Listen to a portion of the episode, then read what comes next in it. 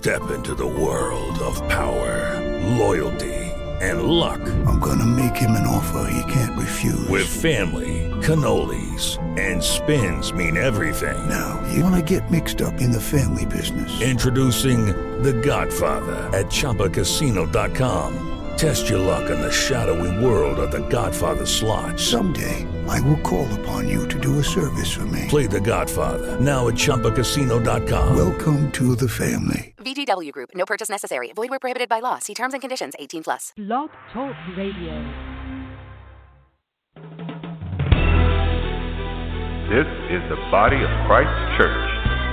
And welcome. And welcome. This is the Body of Christ Church. And welcome. And welcome. Repentance is the key. Is the key. Yes, you do it. Oh. Never.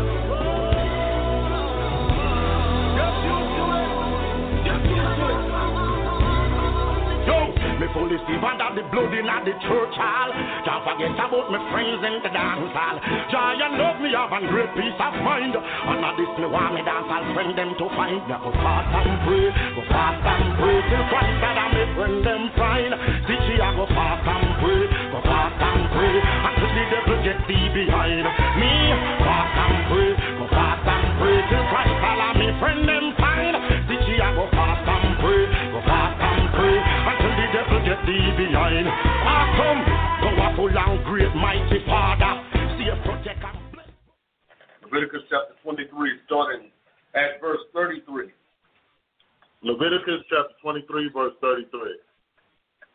And the Lord spake unto Moses, saying, Speak unto the children of Israel, saying, The fifteenth day of the seventh month shall be the Feast of Tabernacles for seven days unto the Lord.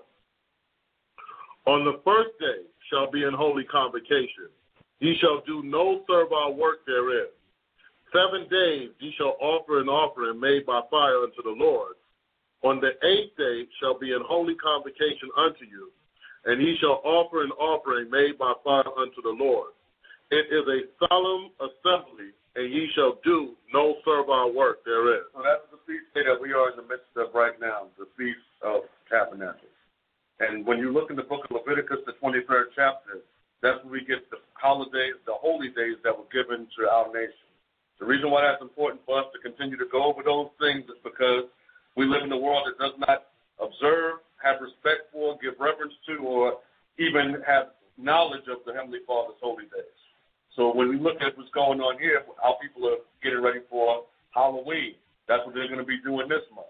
After that, they're going to be ready for Thanksgiving. After that, they're going to be ready for Christmas. You go in stores nowadays, they already have Christmas trees out because that's just the way their ceremonies go. That's the way their holidays are lined up. When you look at the holidays that the Heavenly Father gave us, they all lined up and they're given to us right here in the book of Leviticus, the twenty-third chapter. So when we start speaking of the different feast days that were given to us, going into the Feast of Tabernacles, which we're in right now, a lot of people can't relate to it, nor do they even understand that these are the days that were given to us. All the more reason why when we're dealing with people and we're teaching the commandments and teaching them about the true holidays, holy days of the Lord, even days like this we have to bring up to them. So when we start speaking about the first and last days being Sabbath, but all throughout the week, we're still in that same Feast of Tabernacles. And also we have to make sure that people understand. A lot of people would say, well, we don't celebrate those Old Testament holidays. That's not for us. We celebrate Christian holidays. First of all, there's no such thing as a Christian holiday. Every single day that they celebrate, from Easter to Christmas to Thanksgiving to Halloween, have absolutely nothing to do with the Bible nor who they call Christ. They have, it has nothing to do with that. So when we look at a true holiday that's biblical, a true Christian holiday, meaning that cometh of Christ, that's already in the Bible for us. And when we look in the Bible and we read about Leviticus, in Leviticus the twenty-third chapter, about this Feast of Tabernacles, when you read it in the Old and the New, you find out that this is a true holiday, a true holy day that we should be celebrating and keeping as a nation. So verse, what verse now? You can go. Read us back in verse um, thirty, thirty-seven. Leviticus twenty-three, verse thirty-seven. These are the feasts of the Lord, which ye shall proclaim to be holy convocations, to offer an offering made by fire unto the Lord, a burnt offering and a meat offering, a sacrifice and a drink offering, everything upon his day. So when you look at that, on those days, what did they do? They sacrificed to the Lord. They had burnt offerings, sacrifices, all those things. We know that we're not dealing with a fleshly sacrifice anymore, because those things we know now, according to Romans the twelfth chapter, who's the sacrifice now? We are. Beseech you, brethren, by the mercy of God, that you present your bodies that living sacrifice, wholly acceptable unto God, which is your reasonable service, and that ye be not conformed to this world, but be what? Be transformed by renewing of the mind, that you may prove what is that good and acceptable and, and perfect, perfect will of God. God. Need for me to read it. Romans twelve and one through two. So that's what we're dealing with. So when we're doing that, making ourselves conform to the image of the Heavenly Father's only begotten Son, and not conform to this world, and bring forth those true sacrifices and those true offerings, those are the things that we're supposed to be doing, even in commemoration of these holy days. Continue. Verse thirty-eight. Besides the Sabbath of the Lord, and besides your gifts, and besides all your vows, and besides all your free will offerings which you give unto the Lord. Also, in the fifteenth day of the seventh month, when ye have gathered in the fruit of the land, ye shall keep a feast unto the Lord seven days. On the first day shall be a Sabbath, and on the eighth day shall be a Sabbath. And ye shall take you on the first day the boughs of goodly trees, branches of palm trees, and the boughs of thick trees, and willows of the brook. And ye shall rejoice before the Lord your God seven days. So, as we start going into the Feast of Tabernacles, and you start looking at the ordinances that were attached to it, like all the feast days, the ordinances were made in commemoration of something. When you look at the times of even the Passover, why were they, when you look at the ordinances of Passover, why was it so fixed on the unleavened bread, the blood of the goat, blood of the lamb, the blood of the goat over the doorpost and all these things, and eating it in haste, and everything was made in commemoration of what? Uh, it was in commemoration of that night when our people were uh, freed by the Heavenly Father. Exodus out of Egypt. Out of Egypt. So when you look at what is going into the Feast of Tabernacles, if we read on, it's going to tell you what this day was going to commemorate forever as well, because the Heavenly Father wanted us to remember something on these times. So when you look at all the understanding that we had of these days, the understanding always matures as we go forward in the understanding of the Lord Jesus Christ. So our to our forefathers, the Exodus out of Egypt, that was the Passover. The Passover was strictly about the Exodus out of Egypt. So when that day came around, they knew, why do we celebrate this? Because there was a time when we were slaves in the land of Egypt, and the Heavenly Father sent the ten plagues and delivered us out by the hand of Moses, his prophet, and brought us into our own land. So we celebrated the day with that understanding. We couldn't celebrate the Passover in the Old Testament with the understanding that the Lamb was going to come and shed his blood, and that that Lamb was going to be the Son of God, who we know that who we knew as Jesus the Christ, who through his shedding of the blood was had become the Passover himself. So that was why when you look at even the holy days of the Bible, the understanding that our forefathers had of this and the understanding that we will come to have as time goes on is not one and the same. It's going to increase. It's going to become manifest as more than what we understood it as. So even though you look at the Feast of Tabernacles, to our forefathers, it was just a commemoration of the time that we spent in the wilderness. But by the time you get to the New Testament, the fullness of that understanding comes around as well. Continue. And I just wanted to bring another point, too, just a, a minor point, but so that everyone understands. When you read back in Leviticus, the twenty-third chapter, some people may be confused. I mean, a lot of you all know what it is. But you read in Leviticus twenty-three and verse thirty-nine, it says, also in the fifteenth day of the seventh month. So some people are saying, well, you guys aren't even doing it at the right time, because the fifteenth day of the seventh month, the seventh month is what they would call what? July. But when you look at what it actually is, and we deal with the feast according to the new moons which come in their seasons, it tells you that in Psalm eighty-three. When you look at the month of the year, and even when you look at when this feast normally falls, which is in the month September, even that prefix of sept means seven, just like ox means eight, and nov means nine, and dec means ten. What they did when you read in Daniel is how they thought to change times and laws. They changed times and laws, but they left the names of the month. Some are named for their idols, clearly, like January and February, but then others are numbered, which are like September, October, November, December, seventh, eighth, ninth, tenth. So right now, according to the new moon, we are in the midst of the seventh month and the fifteenth day during that week, which we celebrate the Feast of Tabernacles. So verse forty says, "And ye shall take you on the first day the boughs of goodly trees, branches of palm trees, and the boughs of thick trees and willows of the brook, and ye shall rejoice before the Lord your God seven days. And ye shall keep it a feast unto the Lord seven days in the year. It shall be a statute forever in your generations.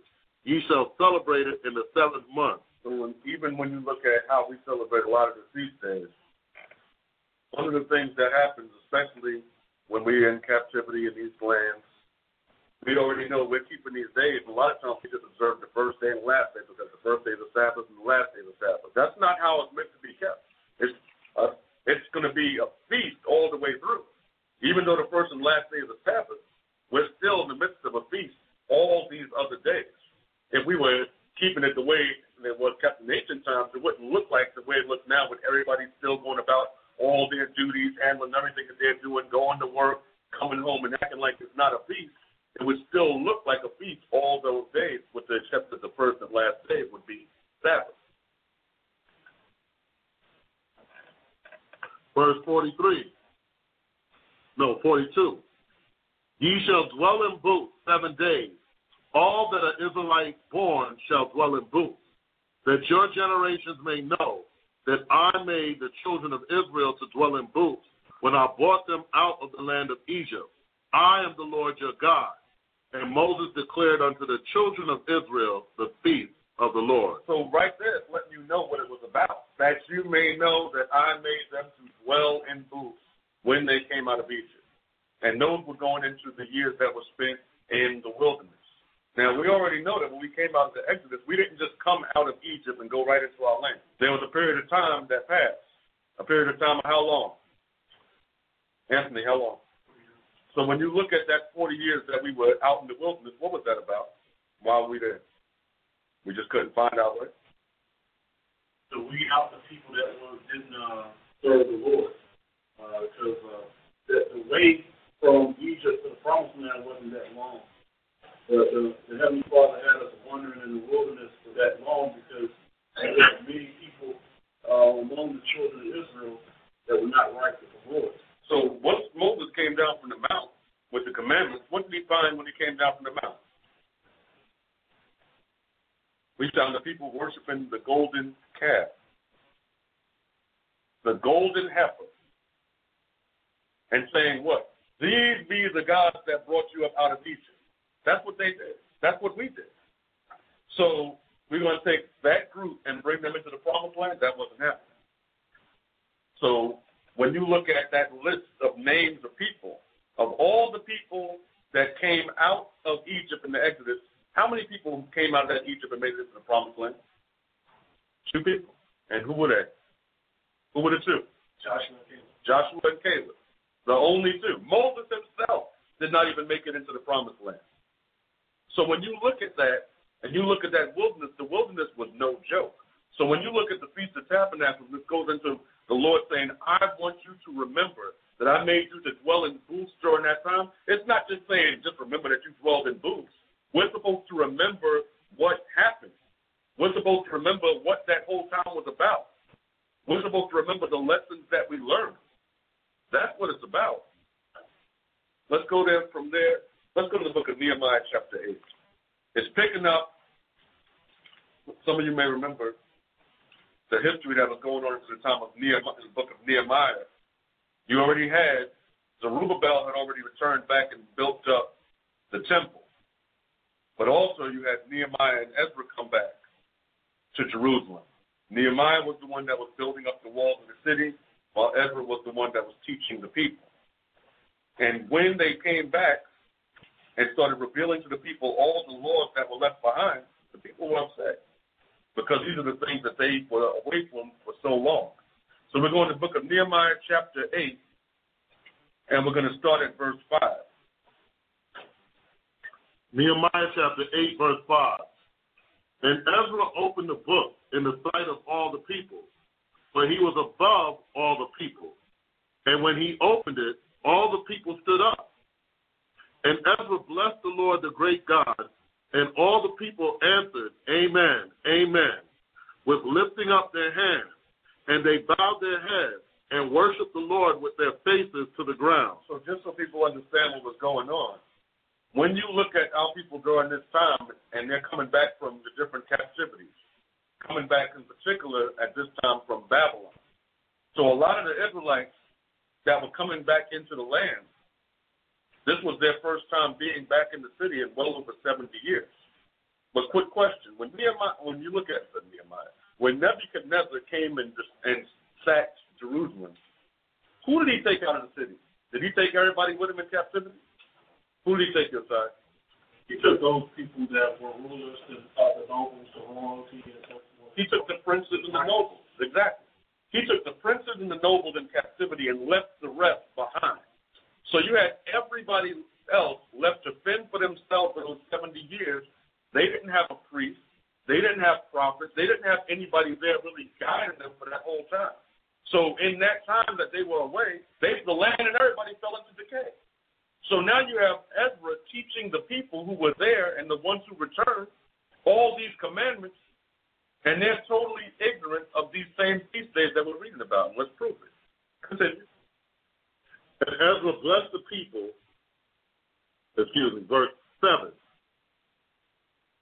Also, Joshua and Benai and Sherebiah and Jamin and Achab, Shabbatai, Hodijah, Masejah, Melita, Azariah, Josabad, Hanan, Pelaiah, and the Levites caused the people to understand the law, and the people stood in their place. So they read in the book, in the law of God distinctly, and gave the sense, and caused them to understand the reading. So now they have a teaching priest for the first time in a long time, explaining to them the law. The same laws which they had been away from for so long, and something happens when the people hear it. Verse nine. And Nehemiah, which is the Tershassar, the Tershassar means he was the governor, and Ezra, the priest, the scribe, and the Levites that taught the people, said unto all the people, This day is holy unto the Lord your God. Mourn not, nor weep, for all the people wept when they heard the words of the law. And why were they weeping when they heard the words of the law? It's because they weren't keeping it. When you read it, when you read the beginning of this chapter, it tells you what day it was. Let's jump back to chapter eight, verse one, and then we're going to move jump back forward again. Nehemiah chapter eight, verse one.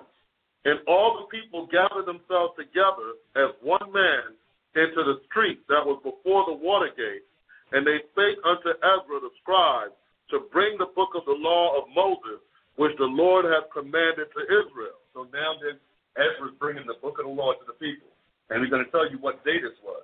Continue. And Ezra the priest brought the law before the congregation, both of men and women, and all that could hear with understanding upon the first day of the seventh month. First day of the seventh month. What feast day is that? The memorial of the trumpets. Yes, it is.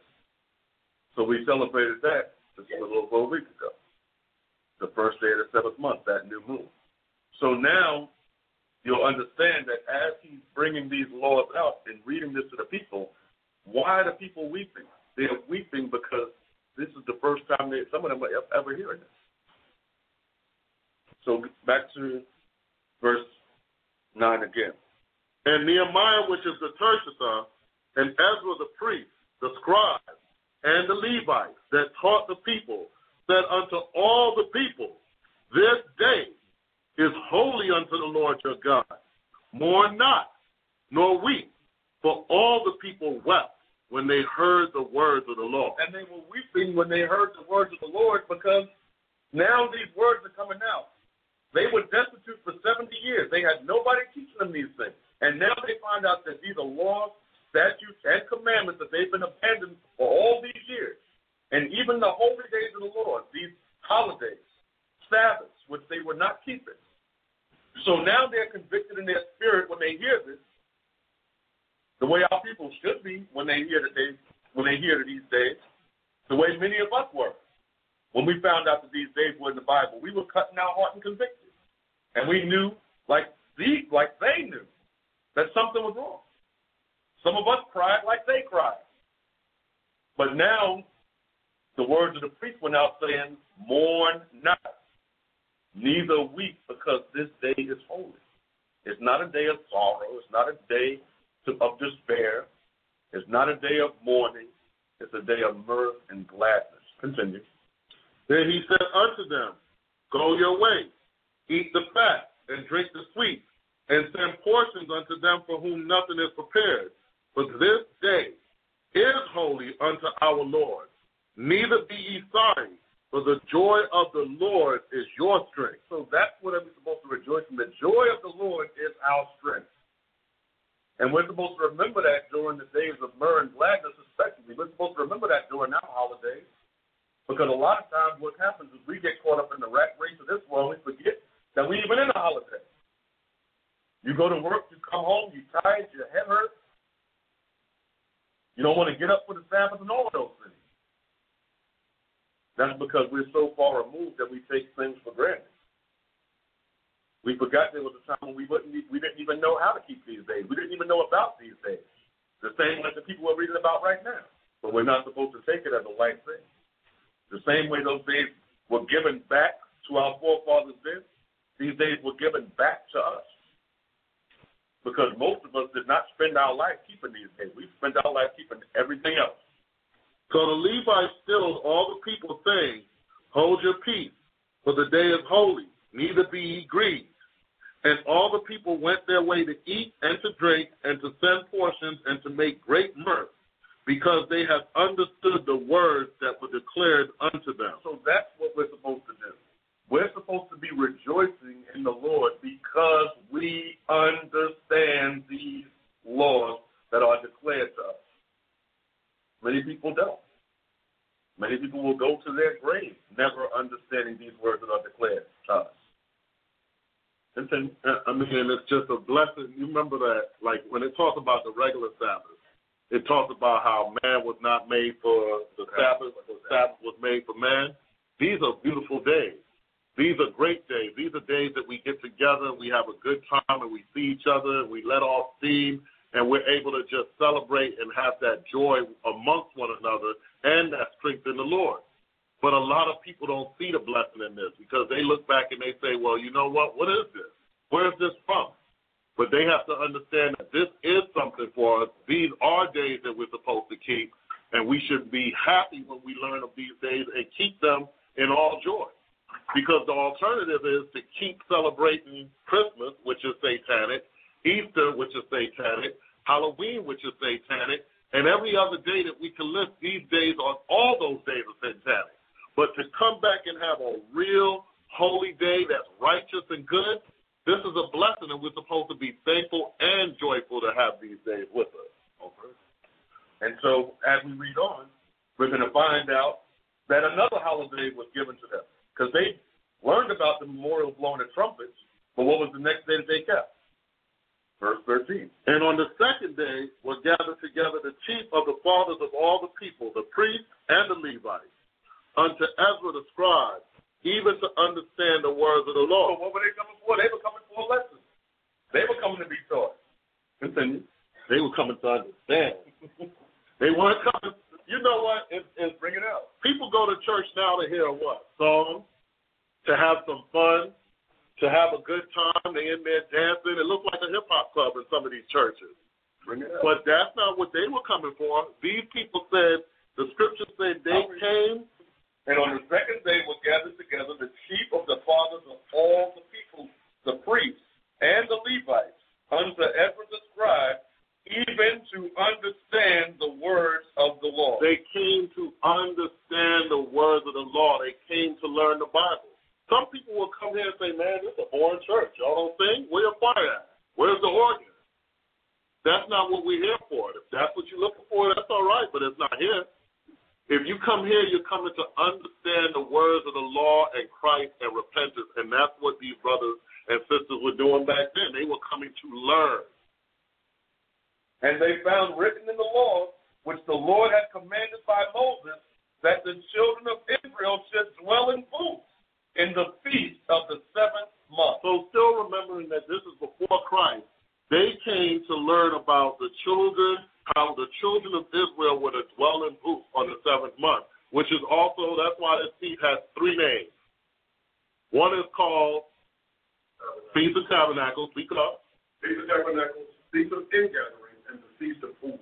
And when you read it in Leviticus twenty-three, at the end, it covered all three of those. So it has three names, and they came and they learned that. And then it says what? Verse fifteen. And that they should publish and proclaim in all the cities and in Jerusalem, saying, go forth unto the mount, and fetch olive branches, and pine branches, and myrtle branches, and palm branches, and branches of thick trees to make booths, as it is written.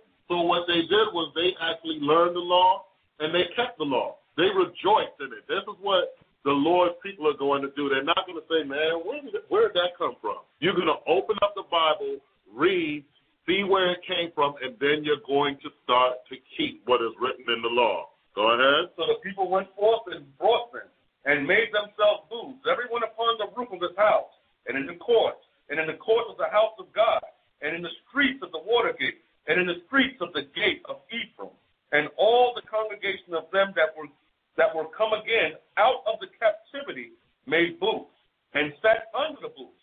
For since the days of Joshua the son of Nun, mm. unto that day, had not the children of Israel done so, and there was very great gladness. So the passage of time is no excuse for not keeping the commandments, because since the time of Joshua up until then, they hadn't kept it. But once they found out what they were supposed to keep, they started keeping it. Verse eighteen. Also, day by day, from the first day unto the last day, he read in the book of the law of God, and they kept the feast seven days. And on the eighth day was a solemn assembly according unto the manner. So they kept it from the first day to the last day. All eight days, and then on the last day was a solemn day, which meant it was a what? It was a Sabbath. They, this, in that time, you see, they came together every day, like Achab was explaining, and then on that very last day, they kept that Sabbath like they were supposed to. But even if we're not coming together every day, they're still supposed to be in the Word every day. Right. I mean, that goes without saying, but it still shows you right there that when they came together, they were bringing that Word out every single day during that week. So let's make a trip to the book of Deuteronomy chapter eight. Okay, um, and that's verse uh, Nehemiah chapter eight and verse seventeen. It says, and all the congregation of them that will come again out of the captivity made booths and sat under the booths. For since the days of Joshua, the son of, of Nun, until that day, had not the children of Israel done so, and there was great gladness. So the Joshua that's from the north is Joshua. Yes, Joshua. Yes. Joshua, Joshua that was uh, serving to Moses, Joshua, when it was uh, in the wilderness and everything. Yes, um, Joshua. And the one, like you said earlier, Joshua and Caleb left. Just to let you know that when it says this is the time of Joshua, um, you got to understand that after Joshua, and then it was the judges, and then it was the period of the king. That period of the judges was four hundred years, over four hundred years, and that period of the king was over five hundred years. So now, and then the time of Joshua, so now we're looking at a period of about one thousand years, um, according to the scriptures, give or take more, okay, that we wasn't doing what we ought to be doing from the beginning. So that was, that was a very, and it just said it, it wasn't like since the time of Joshua. That repentance, that returning back was a great, great return back. And so that's all I just wanted to bring out. That even all that time of David, it didn't, people didn't come back like they did here. Even the time of Solomon, they didn't come back. The time of Josiah. But now that turn, that whole mindset to turn back was that great that the scriptures ignored. And um, while we're looking at the fact that the food was uh, temporary wealth, mm-hmm. y'all don't touch on that. Yeah. Yeah. So, to the book of Deuteronomy chapter eight, we're going to start at verse one. Because as we went over, going into the Feast of Tabernacles and how they came back and understood these laws, the Heavenly Father is going to let us know what the real reason for that day was and what we were supposed to remember about that whole lesson in the wilderness. And that's what is in the book of Deuteronomy chapter eight. And we're going to start at verse one. Deuteronomy eight, verse one. All the commandments which I command thee this day shall ye observe to do, that ye may live and multiply and go in and possess the land which the Lord sware unto your fathers. And thou shalt remember all the way which the Lord thy God led thee these forty years in the wilderness, to humble thee and to prove thee, and to know what was in thine heart, whether thou wouldest keep his commandments or no. So think about the times in the wilderness. Dwelling in booths, moving from place to place over the course of forty years coming upon us. Times with no food, times with no water. But the Lord is letting us know all those things were done for one reason. Read verse two again. And thou shalt remember, and thou shalt remember all the way which the Lord thy God led thee these forty years in the wilderness, to humble thee and to prove thee, to know what was in thine heart, whether thou wouldest keep his commandments or no. So like Anthony brought out earlier, you look at everybody in the wilderness. We came out of Egypt with a number that was all over six hundred million, just talking about the men, not even talking about the women, children, the mixed multitudes. I'm sorry, did I say million? You said million. Oh, sorry. I said, did I say million? No, I'm sorry, I'm wrong. six hundred thousand. Thank you. So when you look at the over six hundred million, my God, we might as well took over, might as well took over the world right there. You look at that number that we had, but still, when you think about that large number, and remember the fact that two people made it in, that's very, very humbling. That's very humbling. And it lets you know what the Lord meant when he said, I did it to prove you, to humble you, and to know if you were going to keep my commandments or not. Continue. And he humbled thee and suffered thee to hunger, and fed thee with manna which thou knewest not. Neither did thy fathers know, that he might make thee know that man does not live by bread alone, but by every word that proceedeth out of the mouth of the Lord doth man live. So there was a lesson in that. We were allowed to hunger, but still, what happened? The Lord still provided us with food in the form of manna. And we had absolutely nothing. Continue. Thy raiment waxed not old upon thee, neither did thy foot swell thee forty years. Thou shalt also consider in thine heart that as a man chasteneth his son, so the Lord thy God chasteneth thee. So all those things were right there. So when we look at even the Feast of Tabernacles, and we say, well, it's not about just, hey, well, we go out in the wilderness. Hey, they built booths back in the days. What is it really? What is it really about? It's about the lessons that the Lord brought us through on those days. It's about the fact that he made us suffer hunger, suffer thirst, suffer want and need. But what was the purpose? That we had to learn to trust him. We had to learn to put our faith in him. We had to rely on him for our food.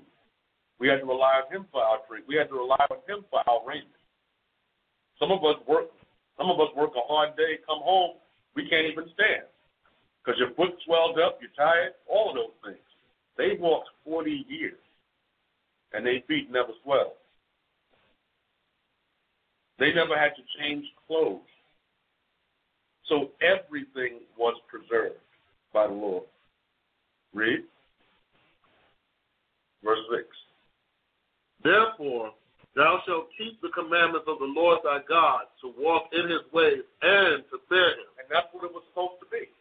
We were supposed to learn the fear of the Lord during that time. And for those of you who are not familiar with the book of Numbers, take some time and read that. Because we can't even go through all the things that happened during that time in the book of Numbers. Read it from beginning to end if you have never done that. Read about the different plagues that came on our people for our rebelliousness. Read about the times when our people rebelled against Moses over and over and over again. The times when we doubted the food coming and went out to gather manna on the Sabbath day. All of those things are written in the book of Numbers. And it's written for our learning and our admonition. So go to Exodus chapter thirteen, verse twenty-one.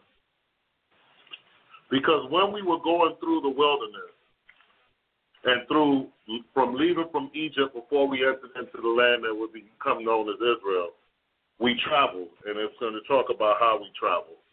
And this is Exodus thirteen and twenty-one, and that's followed by Numbers nine. Yeah. yeah. The book of Exodus, chapter thirteen, verse twenty-one.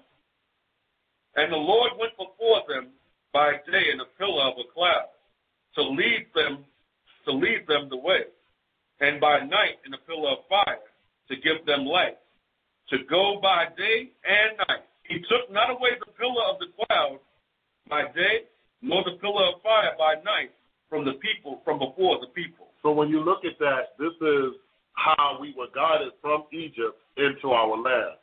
There was a pillar of fire, a pillar of a cloud to lead us in the way by day, and there was a pillar of fire that led us by night. And the scriptures go more into detail about how that worked because it was for forty years. So how did that work? Let's go to Numbers chapter nine. Let's start with fifteen. So when the brother Carl was going into the whole thing about it being temporary housing, why was it temporary? Why do we have these these basically tabernacles or little booths that you set up? Like if you look at how they used to build like log cabins and they'd have sticks and build them up one level all the way up. That's what these tabernacles were like. And so why did we have these houses that we had to be able to break down and travel with? There's a reason, and it's in um, Numbers chapter nine, verse fifteen. The book of Numbers chapter nine, verse fifteen. And on the day that the tabernacle was reared up, I'm sorry, let me start over. And on that day that the tabernacle was reared up, the cloud covered the tabernacle, namely the tent of the testimony. And at even, there was upon the tabernacle, as it were, the appearance of fire until the morning. So this was the pillar of, of the cloud and the pillar of fire that was leading us. Go ahead. So it was always the cloud covered it by day and the appearance of fire by night. Mm-hmm. And when the cloud was taken up from the tabernacle, then, then after that, the children of Israel journeyed. And in the place where the cloud abode, there, the children of Israel pitched their tent. So at any time, we had to be ready to go. So when you see the, the cloud was moving, no matter what we were doing, you had to pick up, grab your stuff, and go, or you were going to be what? Left behind. Go ahead. At the commandment of the Lord, the children of Israel journeyed, and at the commandment of the Lord, they pitched.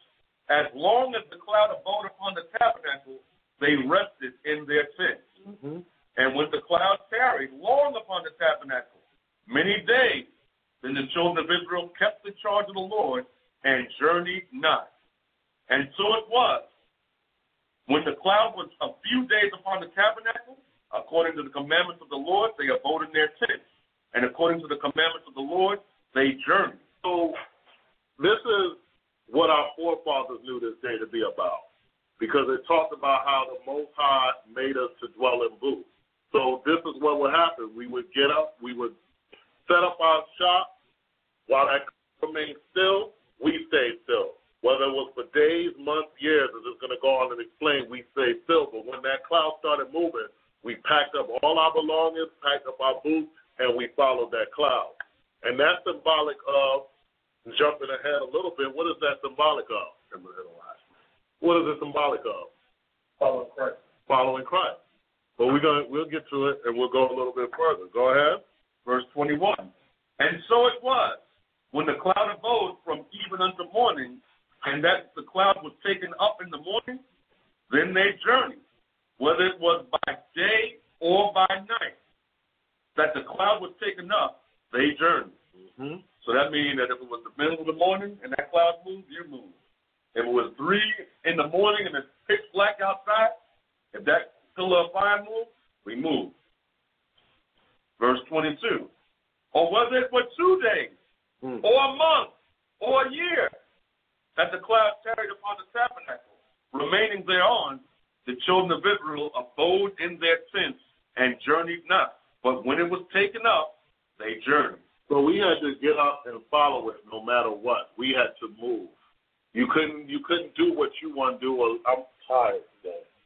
I don't feel like carrying this. You'd be left in the wilderness to fend on your own. And how are we eating every single day? But where was the manna coming down? Wherever the congregation was. So for all the people that wanted to go solo, do their own thing, good luck. Verse twenty-three. At the commandment of the Lord, they rested in the tents, and at the commandment of the Lord, they journeyed. They kept the charge of the Lord at the commandment of the Lord by the hand of Moses. Hmm. So was it, it was something else you were going to go into about the tabernacle? Well, we all know uh, man was given seven days to work, and after that, you know, when uh, the millennium reign, which is the great Sabbath, you know, after that it's eight days. So you're looking at eight days there, and uh, this vessel we in now is temporary. So after that, we get a celestial body, all of the celestial body, whether it be in uh, the lake of fire or in the kingdom. So that's that kind of where I go sometimes. But I just want to put it out there to the thought too. The Body of Christ Church Radio Network broadcasts seven days a week on blogtalkradio.com forward slash the BOCC. Listen to our archived broadcast or check us out while we are live on the air. Come and visit us in the virtual living room at two o'clock p.m. on Sundays, where we examine current topics according to the scriptures. Are you looking for the truth? Can you handle the truth? Find out on Mondays at eight o'clock p.m. It doesn't matter what church you attend or philosophy you believe. Take the challenge to see, are you smarter than your pastor, on Tuesdays at eight o'clock p.m. The world is engrossed in darkness, but it shall be destroyed by the light. Tune in to From Darkness to Light at seven o'clock p.m. on Wednesdays, where all manner of witchcraft, occult practices, and Satanism is exposed for what it is. Before the light comes, it's time to awake on Thursdays at eight o'clock p.m. If you are seeking salvation, listen to Repentance is the Key, Fridays at eight o'clock p.m. And after you have listened to all of these shows, find out how we will become kings and priests, Saturday mornings at nine o'clock a.m. All shows are on Eastern Standard Time. Remember to check out the Body of Christ Church seven days a week on blogtalkradio.com forward slash the BOCC. That's blogtalkradio.com forward slash T H E B O C C. Shalom.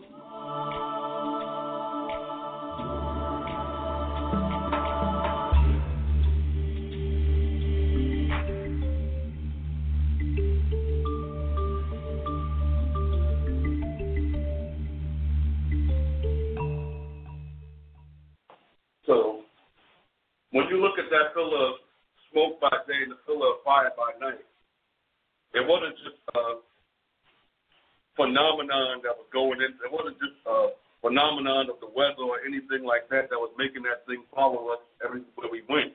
It was far more to it than that. So when we go to the book of Exodus, the twenty-third chapter, we get an understanding of what that pillar of fire was by night and that pillar of cloud by day. So in the book of Exodus, chapter twenty-three, and we're going to start at verse twenty.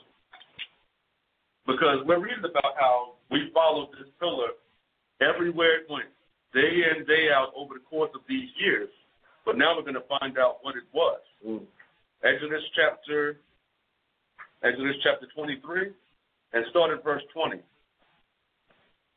Behold, I send an angel before thee to keep thee in the way, and to bring thee into the place which I have prepared. So now we're talking about going into the wilderness, going into the wilderness on our journey to the land of promise. And the message is this: I send this angel before you to lead you on that way. Beware of him and obey his voice. Provoke him not, for he will not pardon your transgressions. For my name is in him. For my name is in him. That's letting you know right there. He's telling you. That angel is going to be there guiding you. And that pillar of cloud by day, the pillar of fire by night. Beware of him. Don't disobey him, because my name is in him. And he's going to be the one that you have to obey. Also, even when you read about the crossing of the Red Sea, it tells you something else about that angel too. So let's stay in the book of Exodus.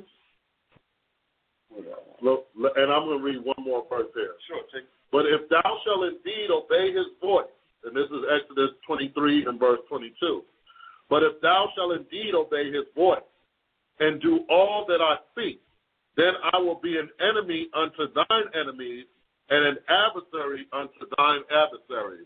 So even when you read in Deuteronomy eighteen and eighteen, and it talks about that prophet that's going to come, that's going to tell you, and you have to listen to the words that he said, it's basically saying the same thing again here, that if you obey the voice of the Lord and do all that he says, then he was going to be an enemy to our enemies and a what? And an adversary to our adversaries, meaning the Lord was going to fight for us because we were being obedient to his word. So whatever this angel was saying to us was the word of the Lord, and by us obeying that, we were obeying the Lord. So when you just stay in the book of Exodus and go to chapter fourteen, and just bringing out something else about how that angel was fighting for us. You just brought it out about the fight for us. So Exodus chapter fourteen, and jump down to verse thirteen. Exodus fourteen, verse thirteen. And this is the parting of the Red Sea. And Moses said unto the people, fear ye not, stand still, and see the salvation of the Lord, which he shall show you, which he shall show to you today. For the Egyptians whom ye have seen today, ye shall see them again no more forever. About the guy. I like he said that, no more forever. You have to see them no more again forever. The Lord shall fight for you, and ye shall hold your peace. What did you just say that? Mm-hmm. Keep going. And the Lord said unto Moses, wherefore criest thou unto me? Speak unto the children of Israel that they go forward. Said, why are you crying to me? Tell the children of Israel, keep moving forward. That's your job. But lift thou up thy rod and stretch out thy hand over the sea and divide it. And the children of Israel shall go on dry ground through the midst of the sea. And I, behold, I will harden the heart of the Egyptians, and they shall follow them. And I will get the honor upon Pharaoh and upon all his host, upon his chariots and upon his horsemen. And the Egyptians shall know that I am the Lord when I have gotten the honor upon Pharaoh, upon his chariots, and upon his horsemen. So now, chariots, the army is coming, chariots, horsemen, and as they're closing in on the children of Israel, something happens in verse nineteen.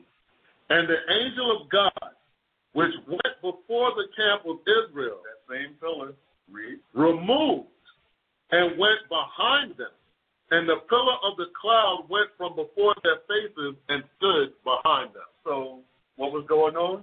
As the armies are closing in on the Israelites, the pillar moved from in front of them to behind them. Read.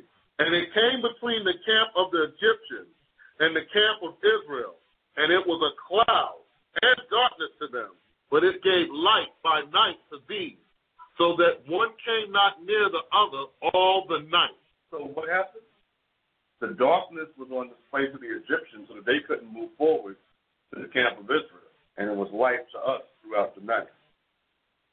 And Moses stretched out his hand over the sea, and the Lord caused the sea to go back by a strong east wind all that night, and made the sea dry land, and the waters were divided.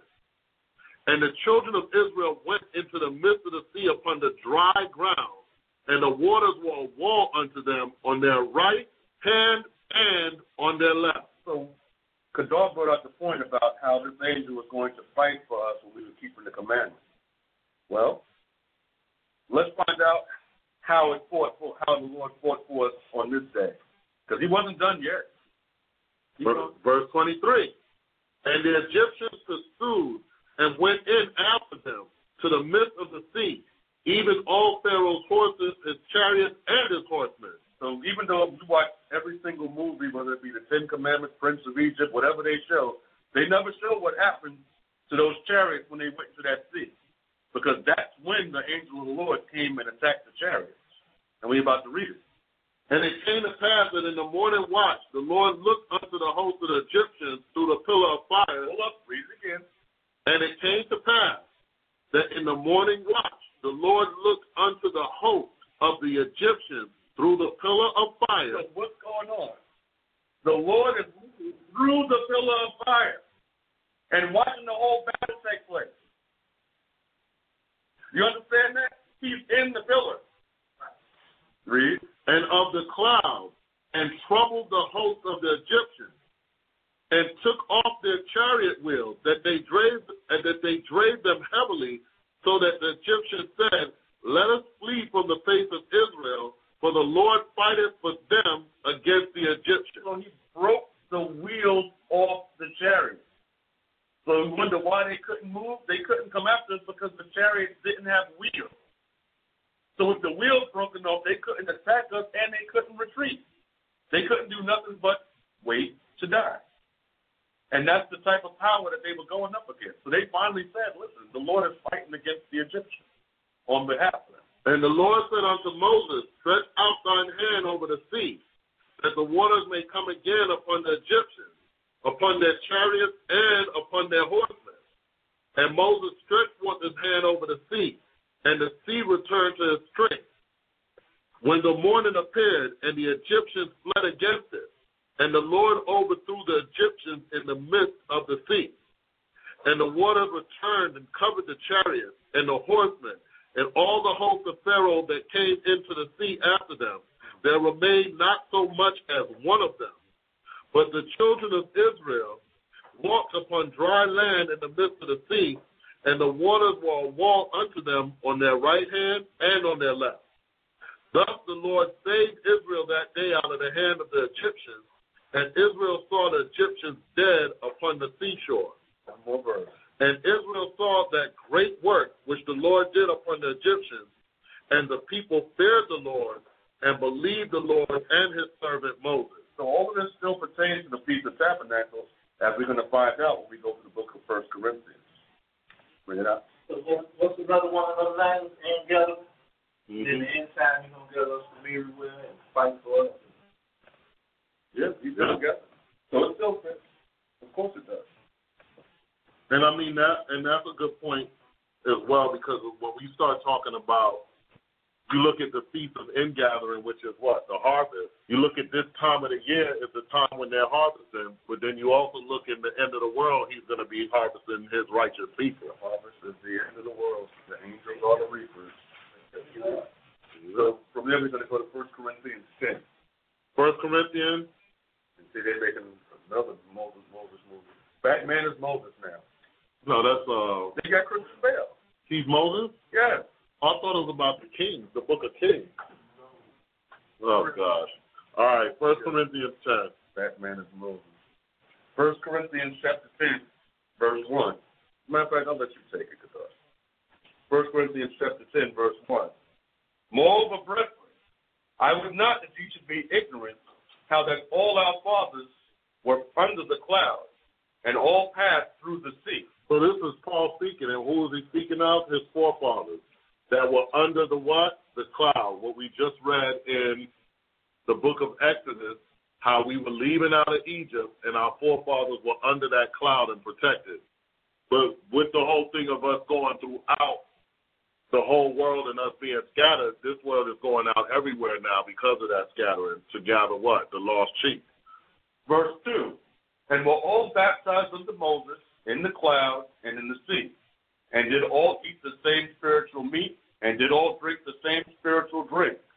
For they drank of that spiritual rock that followed them, and that rock was Christ.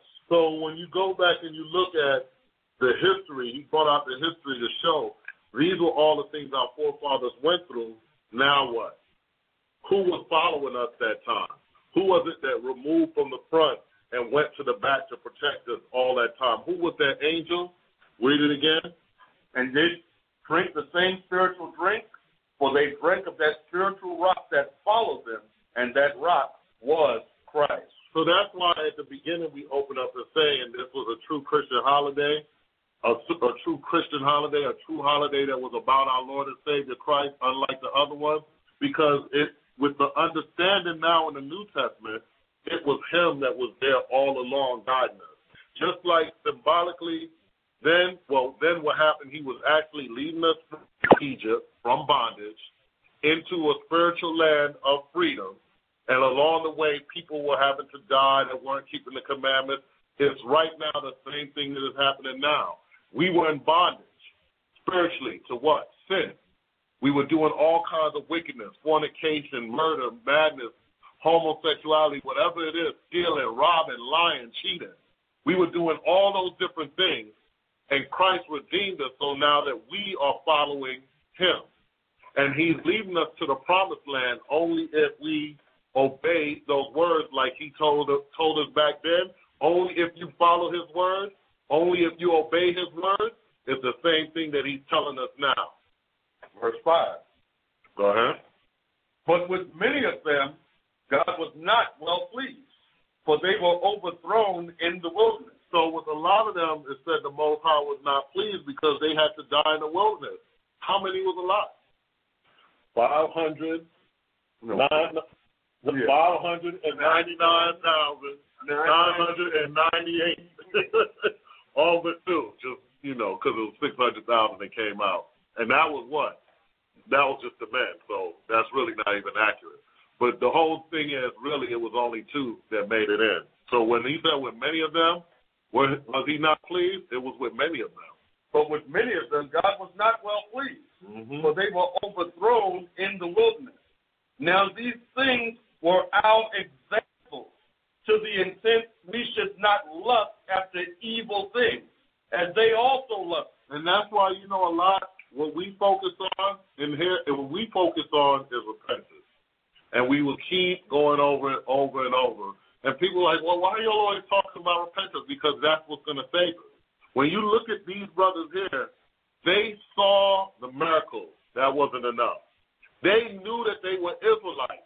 That wasn't enough. What we really have to understand is how we have to follow and serve the Lord and not go after our lust, not lust after these gods, these women, these evil things that's out here in this world, this money. All of that. We're not supposed to be focused on that. We're supposed to be focused on the Lord, and when we do, then we're successful. Go ahead. Neither be ye idolaters, mm. as were some of them. As it is written, the people sat down to eat and drink and rose up to play. So it's warning it to us as well. Stay away from idolatry. But what do our people consume with nowadays? Idols from the Catholic Church and those idols, Saint Paul, Saint Peter, to witchcraft and voodoo and all the little, whatever they call those little statues they worship in that. What do they call them? It depends on what you're talking about. What? With Santeria, Obeah, voodoo, it depends on which one you're talking about. Well, they got idols or their, their religion or their holidays. All that our people are into, and that's just one set. Then when you start talking about this world, their car, their woman, they idolize those things. They idolize singers. Actors, actresses, that's my idol. I mean, that's not, I mean, it's not even a straight saying for them to say, that's my idol. American Idol.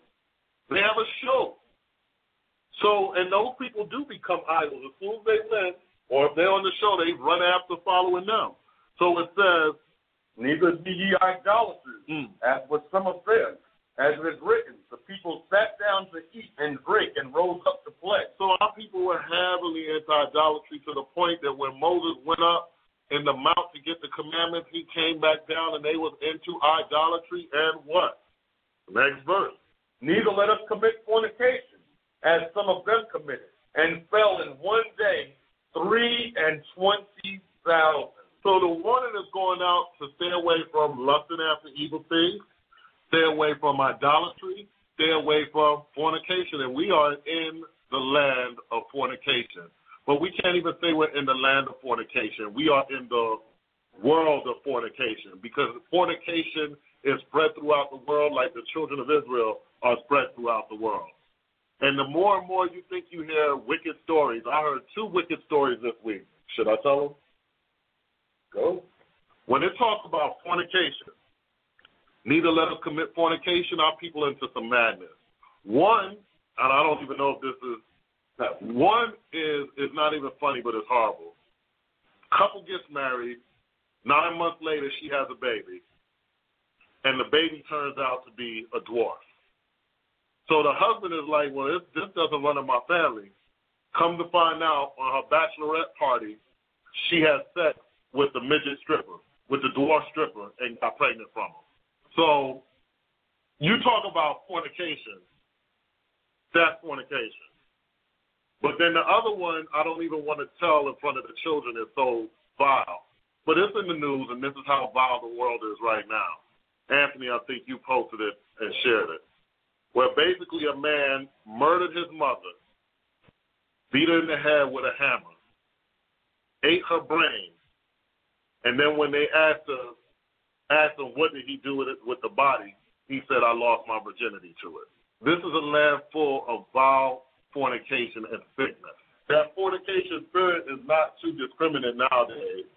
It, it can cover a wide gambit, and that's, that, that, that is what he did. So, neither let us commit fornication, as some of them committed, and fell in one day three and twenty thousand. So that's how people were dying in the wilderness because of fornication, just like our people are dying in this world now because of fornication. Go ahead. Neither let us tempt Christ, as some of them also tempted and were destroyed of serpents. Mm. Neither murmur you, as some of them also murmured and were destroyed of the destroyer. Now all these things happened unto them for in samples, and they are written for our admonition, upon whom the ends of the world are come. So all these things that happen in history, historical things that happened to the children of Israel, weren't just stories that we were supposed to sit back and read and say, ooh, that was a great story. No, it was history to teach us a lesson. All these things happened unto us for example, and they are written for our admonition. This is a warning to us. Avoid fornication. Avoid idolatry. Avoid lusting after evil things. Doesn't that cover mostly everything we need to do to stay safe nowadays? So it was written for our admonition, upon whom the ends of the world have come, because we are in the end. There's no doubt. When we look at all the wars that's going on, when we look at all the, the wild, like the fornication, everything that's going on, um, Ebola. Ebola and all these diseases, they, they got Ebola, but they're not even talking much about the one that supposedly was crossing the borders coming from Mexico that's killing school children. They got one that's killing the school children. There's some respiratory thing that's going on. So if so many different things that's going on, we're in the end. That's why we need to be very mindful not to lose our crown over one of these things. And the key point that you was pointing out, the cloud and Christ being in it, mm-hmm. It said, test not Christ, as they tested Christ, sure once again. And you know what? I'm glad you said that, because it made me think of something else. Because, and I'm going to tell you what it made me think of. Just like how he removed to the back, and he's a light for us, for the ones that choose not to keep the commandments, it's darkness for them. It's going to be destruction to them. But for us, it's light. He's showing us the way right now, how to avoid all of those things. All we have to do is listen. Go ahead. Verse twelve. Wherefore, let him that thinketh he standeth take heed, lest he fall. So for those that think they, they got it, for those who say, I don't need the Lord, for those who say, I am whole, the ones that don't need the position, take heed lest ye fall. And that goes for all of us in here, too. Just because Christ is showing us the way don't mean we got it all. Just because he's showing us the better way doesn't, and we repented and we starting to do what's right, don't walk around here thinking that you the, you the bomb or you got it all together, because if you think that you're that strong and you don't need anybody and you can move your way, it's that take heed lest you fall. That's that humility that we have to have, the ability to listen to one another, the ability to listen to the scriptures, the ability to take correction. When someone is telling you that you're wrong, you're supposed to be able to say, you know what, let me examine myself and correct it. But if you like, oh, I'm, I ain't got to listen to that brother. Who, that's a brother like me. Take heed, because you setting yourself up for fall, and that's everyone in here, including us. If I walk around saying, you know what, I got this. What, brother? You warning me about the scriptures? Let me warn you. How long you been in this? Take heed, lest ye fall. And we've seen a great many men fall because of that pride. thirteen. There hath no temptation taken you, but such as is common to man. Mm. But God is faithful, who will not suffer you to be tempted above that ye are able, but will with the temptation also make a way to escape, that ye may be able to bear it. Go ahead. Wherefore, my dearly beloved, flee from idolatry. So that's the warning. So when he goes in verse thirteen and he tells us that there's no temptation taken us but such as is common to man, he's letting you know that we all go through diverse temptations, diverse lusts. But what he's also showing us is that when you're tempted, when that comes upon you, the Lord also gives you a way to escape so that you may be able to enter into the kingdom and not sin. So one of the things he tells us very wisely to do is when you see idolatry, flee from it.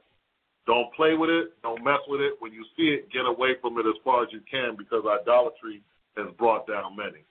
But so when you look again, a lot of times if we read those scriptures in First Corinthians ten, eleven, and twelve, and thirteen, we pretty much read those as standalone scriptures where we just go right to the point. Wherefore, you don't think you stand, take heed lest you fall, no temptation such as common to man.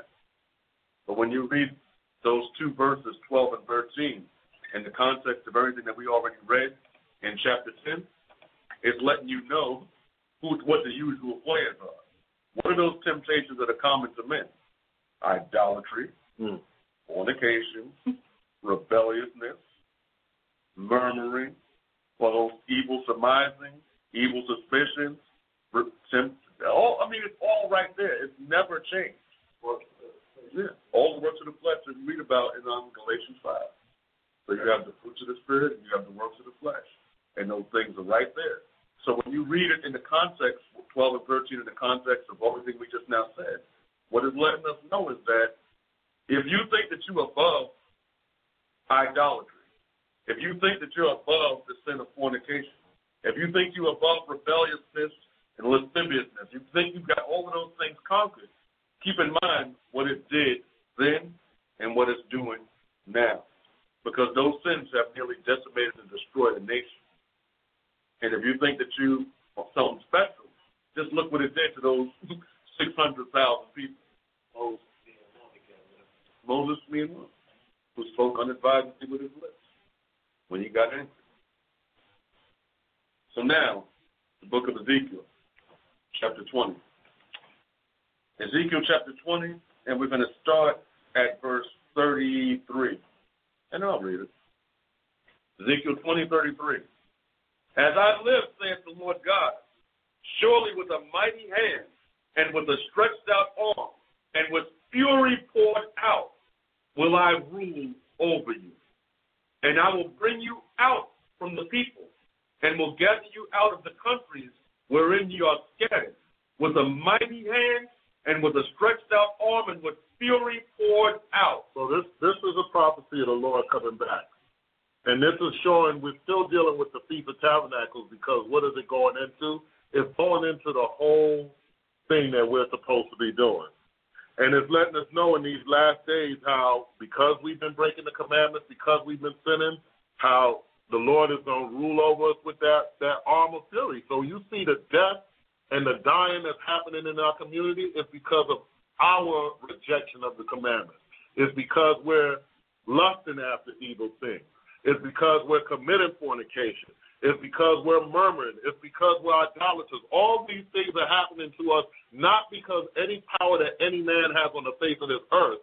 It's because what we have done against the Most High. So his hand is upon us strong because we're doing against his word.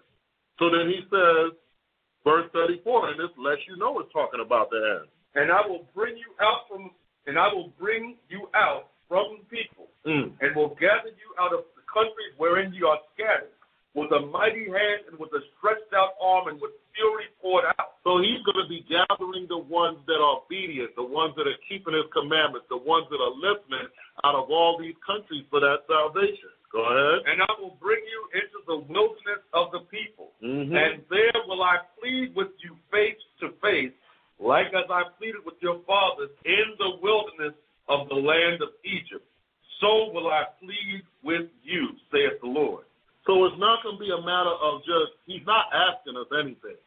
He's saying, here are the commandments that you have to do. Now, you're either going to do them or I'm going to destroy you.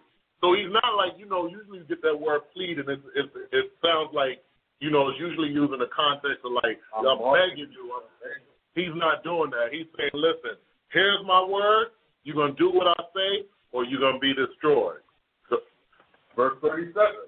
And I will cause you to pass under the rod, mm. and will bring you into the bond of the covenant. And I will purge out from among you the rebels, and them that transgress against me. I will bring them forth out of the country wherein they sojourn, and they shall not enter into the land of Israel. And you shall know that I am the Lord. So in these last days, the Lord has shown us he's not going to play with us. He, we're going to pass under the rod, we're going to pass under his judgment, and either we're going to keep the covenant, or the ones that want to rebel, the ones that want to fight, the ones that want to come against the Lord, they're not going to enter into the kingdom of heaven. And that's anyone. I say they, but it's us if we don't choose to do what's right. And we've seen what, you know, we, we've witnessed it. We've seen when people decide, you know what, I'm not dealing with that, and they decide to walk away and go into that. That's on them. It's up, to, you know, it's on them. The Most High deal with you from that point forward. So, was that it? We're going to wrap it up in Revelation. We can wrap it up. Ra- Revelation, last scripture. And I think we're going to start at verse one. Chapter fourteen. Sorry. The book of Revelation, chapter fourteen. Starting at verse one. And I looked, and lo, a Lamb stood on the Mount Sinai, and with him an hundred forty and four thousand, having his father's name written in their foreheads. So here's the elect. And I heard a voice from heaven, as the voice of many waters, and the voice of a great thunder. And I heard the voice of harpers harping with their harps. Mm. And they sung, as it were, a new song before the throne, and before the four beasts and the elders, and no man could learn that song but the hundred and forty and four thousand which were redeemed from the earth. So here's the elect being redeemed, and we're in the last days, we're in past the last days. The destruction is done, and those that were gathered to the Lord, here they go. And we're going to find out who they are. These are they which were not defiled with women, for they are virgins. Hmm. These are they which follow the Lamb whithersoever he goeth. So I'm going to go back. These are they which were not defiled with women. So this is speaking of women, first of all, women. They weren't into that, what, fornication. They weren't lusting after those evil things. They stayed away from that. For they are virgins, meaning they are pure. pure. It didn't mean that they were virgins as in like a eunuch. But it meant that they were virgins, as in they didn't, they weren't corrupted in that sexual world and so forth. I sent you forth as Chad's virgin.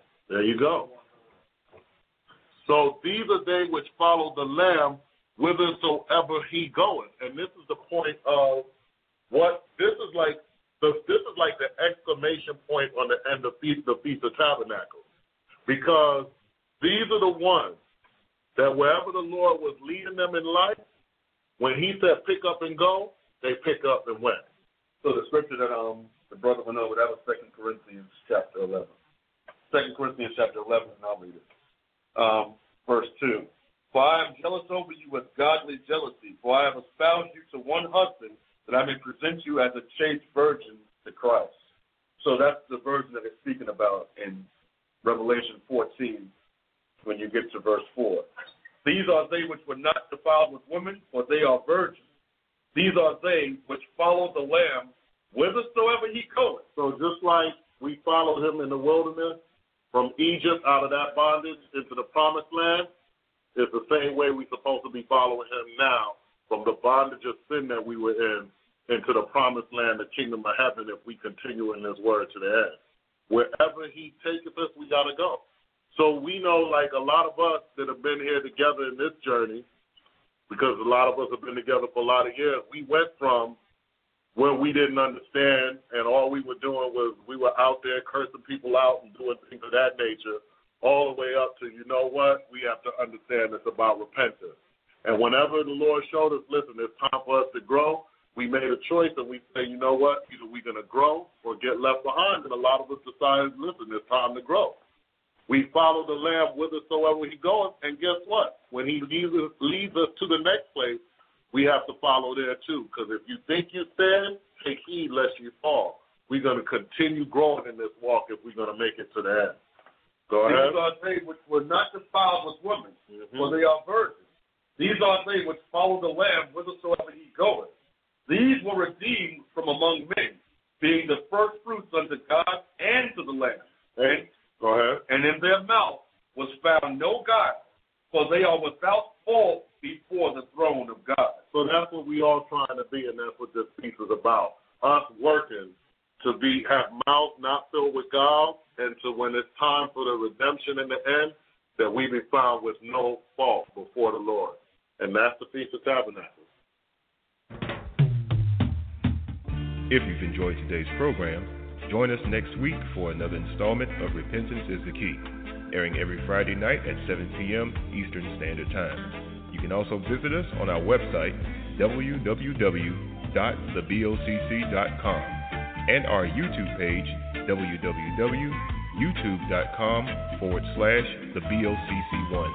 Once again, that address is w w w dot the b o c c dot com and w w w dot youtube dot com. youtube.com forward slash the B O C C one.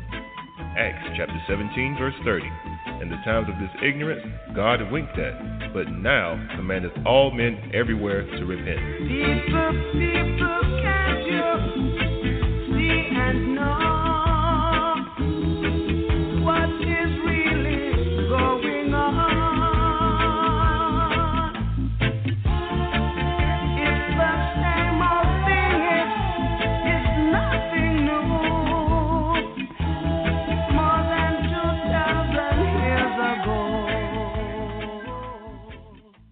Hello, it is Ryan, and I was on a flight the other day playing one of my favorite social spin slot games on chumba casino dot com. I looked over at the person sitting next to me, and you know what they were doing? They were also playing Chumba Casino. Coincidence? I think not. Everybody's loving having fun with it. Chumba Casino is home to hundreds of casino-style games that you can play for free anytime, anywhere, even at thirty thousand feet. So sign up now at chumba casino dot com to claim your free welcome bonus. That's chumba casino dot com and live the Chumba life. No purchase necessary. V G W Group. Void where prohibited by law. See terms and conditions. eighteen plus.